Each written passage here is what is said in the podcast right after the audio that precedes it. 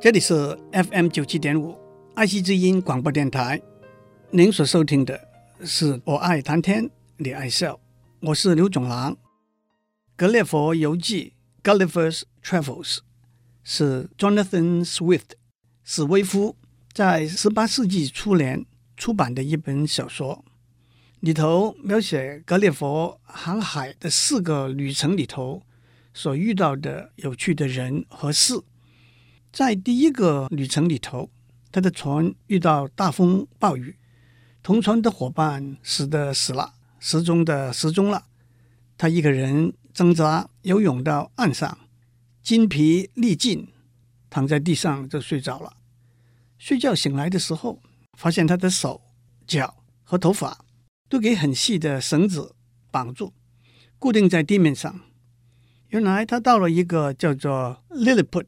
李利普的国家，李利普是个小人国，那里的居民身高平均只有六英寸，是普通人的十二分之一。当他们在海边发现这个像一座山一般的巨人的时候，国王首先下令把他绑起来，再打造一个平台，由一千个小兵护送，让一千五百匹马把他拖到国王面前。国王和他手底下的大臣开了好几次会，又决定怎样处理他。他们担心放了他之后，他会到处乱跑闯祸；又担心他会吃得太多，会引起全国的饥荒。他们想让他饿死，或者用毒箭把他杀死，但是又担心他的尸体腐烂的臭味会引起全国的瘟疫。最后。他们决定和他签署了一个协议，不许离开里利普，不许到处乱跑，要帮忙传递重要的信件和物品。他可以把信差和马放在口袋里头，大步快跑。要帮忙做粗重的建筑工程。最重要的是，一旦和邻近的敌国鲁夫斯库、比利夫斯谷发生战争，要帮忙摧毁敌人。他们也为他做了一栋房子，一张大床。这张大床用一百四十四个床垫拼起来。他每天得到的食物是一千七百二十八个人的分量。小心的听众会知道，里利普人的数学是算得很精确的。为什么一百四十四个床垫？为什么一千七百二十八个人的分量呢？此外，每天有两个专人来清除他的粪便。有一次皇宫失火，正巧他要上厕所小便，顺便就把火灭掉了。当地的人可以在他的手掌上跳舞，小孩子在他头发里头捉迷藏，政府还收门票让老百姓来看他。人的身体的高矮大小，往往是留给别人的第一个印象，也就成为有趣的话题，衍生成为幻想的题材。中国历史上有晏子出使楚国的故事。晏子是战国时代齐国的一个大臣，他长得很矮，但是口才好，反应快。有一次，齐王派晏子出使楚国，楚王看到晏子个子小，其貌不扬，他说：“难道齐国没有人才，要派你来当使者吗？”晏子回答说：“齐国人才济济。”不过，我们派杰出的人去一流大国，庸碌的人去不入流的小国，我实在很不行，所以才被派到楚国来当使者。有两个在商场上竞争得很激烈的对手，一个长得很高，一个长得很矮。长得很高的说：“你遇到我的时候，总得抬高头来看我。”长得很矮的说：“你遇到我的时候，头总是抬不起来。”在运动场上，高大壮猛总是一个优势。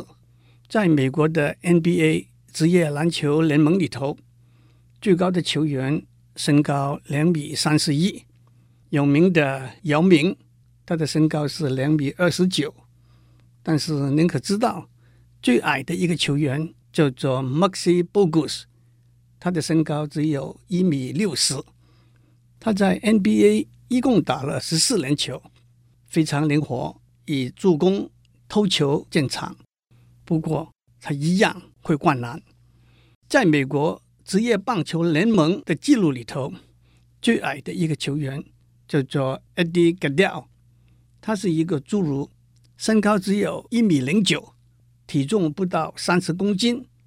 派他上场打球，是一位以点子多著名的经理人想出来的一个怪招。球赛进行中，Eddie Gaedel 被派上场来代打。但是经理人吩咐他绝对不许挥棒。诸位都知道，在棒球比赛里头，投手投的球必须在打击手的肩膀以下、膝盖以上才算是好球。Eddie Gaedel 站在本垒，装腔作势，却又一动也不动。投手一连投了四个都是太高的坏球，他就被保送上垒。当然，他就马上给换下来，由别人带跑了。格列佛在一群身高只有六寸的里利普人里头，他的一举一动都是有震撼性的影响的。当他刚刚抵达里利普，被绑躺在地上的时候，一个不知死活的小兵拿了一根长棒往他鼻孔里头探索，他的鼻子给烧得痒了，打了一个喷嚏，把这个小兵和旁边的人都杀死了。当美国的经济出了毛病，全球的经济都马上受到影响，美国的股市掉了几百点，这给全球的股市带来股灾。一个产油大国，供油的政策小小的改变，会为全球带来能源的恐慌。一个产业的龙头老大，像微软、像通用汽车，营业上的一个小动作，会引起整个产业的波动。所以有一句大家常讲的老话。老大打了一个喷嚏，所有的小家伙都染上了感冒了。让我们接着讲讲李利普里头的习惯和法律。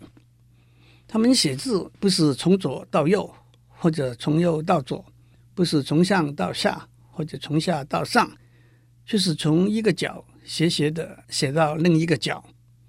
他们埋葬死人的时候，头朝下，脚朝天。因为他们相信地球是平的，有一天地球会翻转过来，这些人就会复活过来，好好的站在那里了。在法律上，第一，诬告别人会被判死刑，被诬告的人会得到政府的赔偿。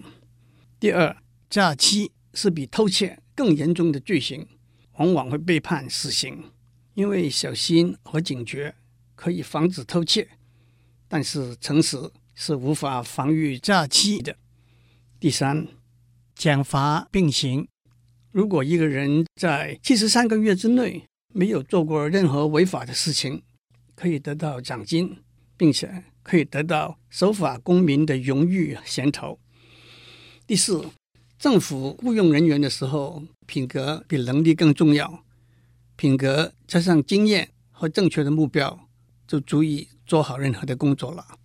第五，受到恩惠而不回报是最严重的罪行，因为这呈现了心灵的腐败。从这里我们可以了解，法律和道德都是规范我们生活行为的准则，他们是相辅相成、不可分离的。但是在今天的社会，不但道德主动正面的激励作用日渐式微。而且，法律强制负面的防范功能，也往往因为对法律下意的曲解，而变成特权阶级的工具。有几本好书描述一个理想的社会里头的规范，包括柏拉图的《共和国》、摩尔的《乌托邦》、礼记的《礼运大同篇》，都值得我们好好的用心去读。不过，让我也讲讲。李利普政治里头的内忧外患。李利普国内有两个政党，那些穿的鞋子鞋跟比较高的是高跟鞋党，比较低的是低跟鞋党。虽然高跟鞋党的理念比较接近古老的宪法，但是皇帝都重用低跟鞋党的人。这两党的人势同水火，不在一起吃饭，也不互相交谈。但是也有些人穿的鞋子，一只的根是高的，另外一只是低的。的确，政党斗争自古已然，不过于今为烈而已。我在上面讲过，李利浦有一个敌国比利夫斯谷，这两个国家相互为敌的主要原因是多年以来在李利浦，大家吃鸡蛋都是从打破鸡蛋大的一头吃起。但是当今国王的祖父，因为他有一次吃鸡蛋的时候，不小心把手割破了，他就下令全国所有的人民以后吃鸡蛋都要从打破鸡蛋小的一头吃起。不服从这个法令的人民，经过多年的抗争，后来跑到邻国比利夫斯谷去，还是保持吃鸡蛋从打破鸡蛋大的一头吃起的传统。这就是这两个国家相互仇视的主要原因。其实追根究源。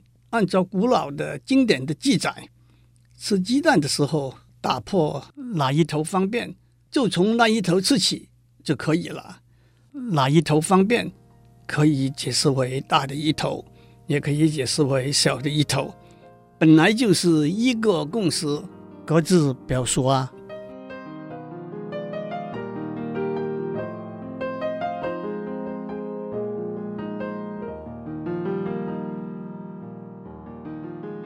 我们在上面讲到，在《格列佛游记》这部小说里头，格列佛跑到里利浦小人国的故事。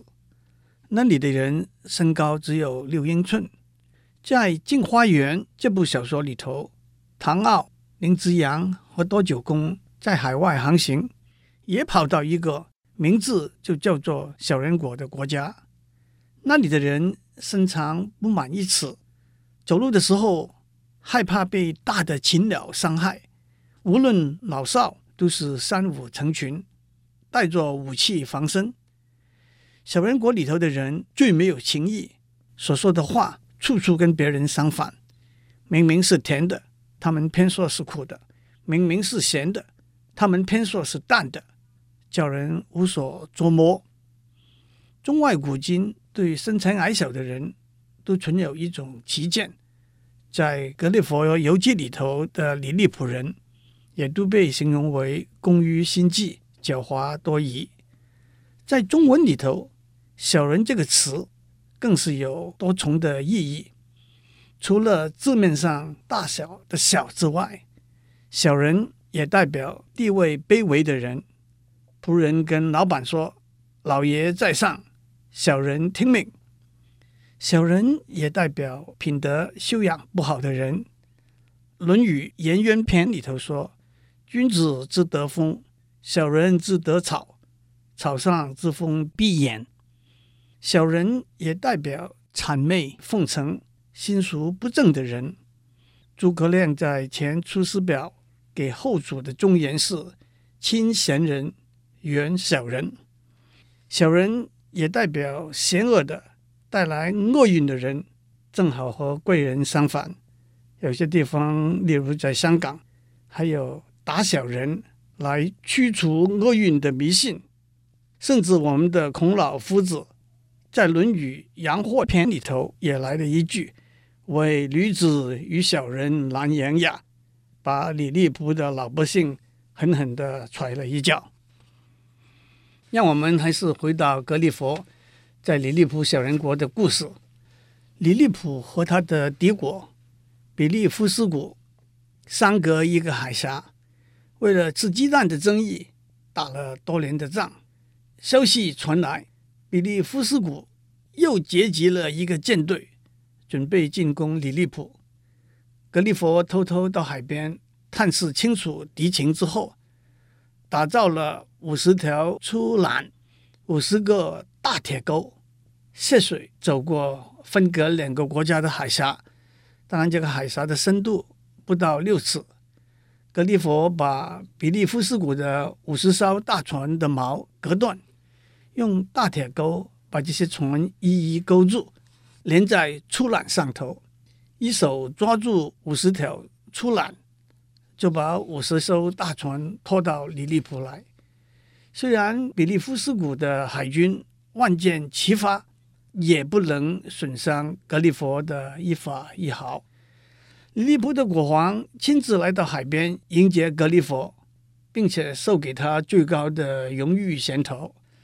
李利普的国王野心勃勃，他要格里佛把比利夫斯谷所有的船舰用同样的方法全部拖过来，要把比利夫斯谷收并作为李利普的一个省份，并且按照他的规定，大家吃鸡蛋一律从小的那一头吃起。可是格里佛不以为然，他认为李利普不应该用武力征服别的国家，让他们的老百姓沦为奴隶。国王当然不能不接受，可是这也种下了国王不喜欢格里佛的祸根。过了几个礼拜，比利夫斯谷派出大使来签署和平协议，并且邀请格里佛以后到比利夫斯谷去访问。在二十一世纪的今天，毁灭性的核子武器或者其他强大无比的军事力量，就像当时两个小人国之间的格里佛，我们必须呼吁拥有核子武器的列强要小心翼翼来处理核子武器的问题，绝对不能够意气用事、为所欲为。在企业的世界里头，我们也看到。规模庞大的超级市场，就像格里佛一样，把传统的家庭式的干妈店压迫的喘不过气来。最近几个礼拜，Microsoft、Yahoo 和 Google 几个公司的较劲，也不正是三个格里佛在我们的头上打大架吗？两个月之后，当格里佛准备去比利夫斯谷访问的时候，祸事来了。格里佛被控叛乱的罪名，他的罪名主要有两部分。第一部分是当皇宫失火的时候，他以救火为名，在皇宫上头撒尿，因此说不定有一天他会用他的小便把整个皇宫淹没。第二部分是抗命，他不肯遵照国王的旨意，把比利夫斯谷的船舰全部拖过来。因此，说不定有一天，他会把这次战争一手拖过来的船又一手拖回去。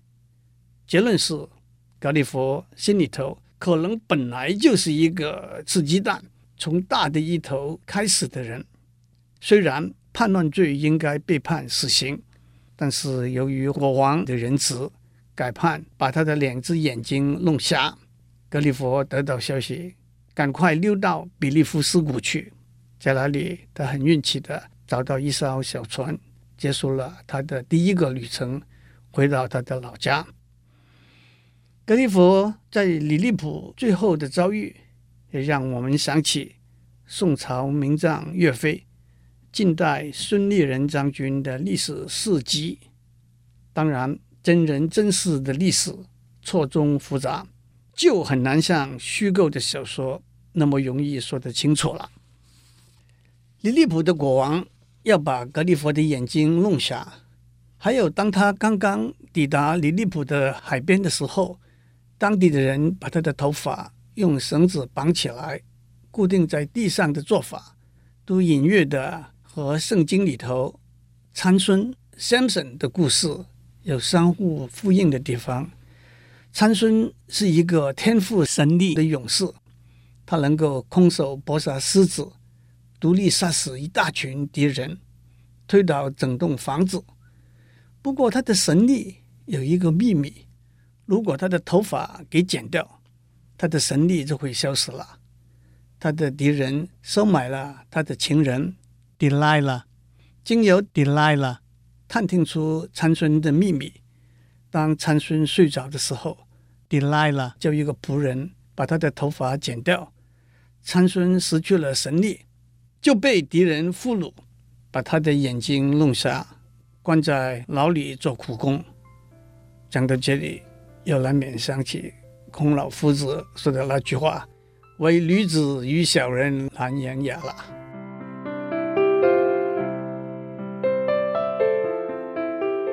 以上内容由台达电子文教基金会赞助播出。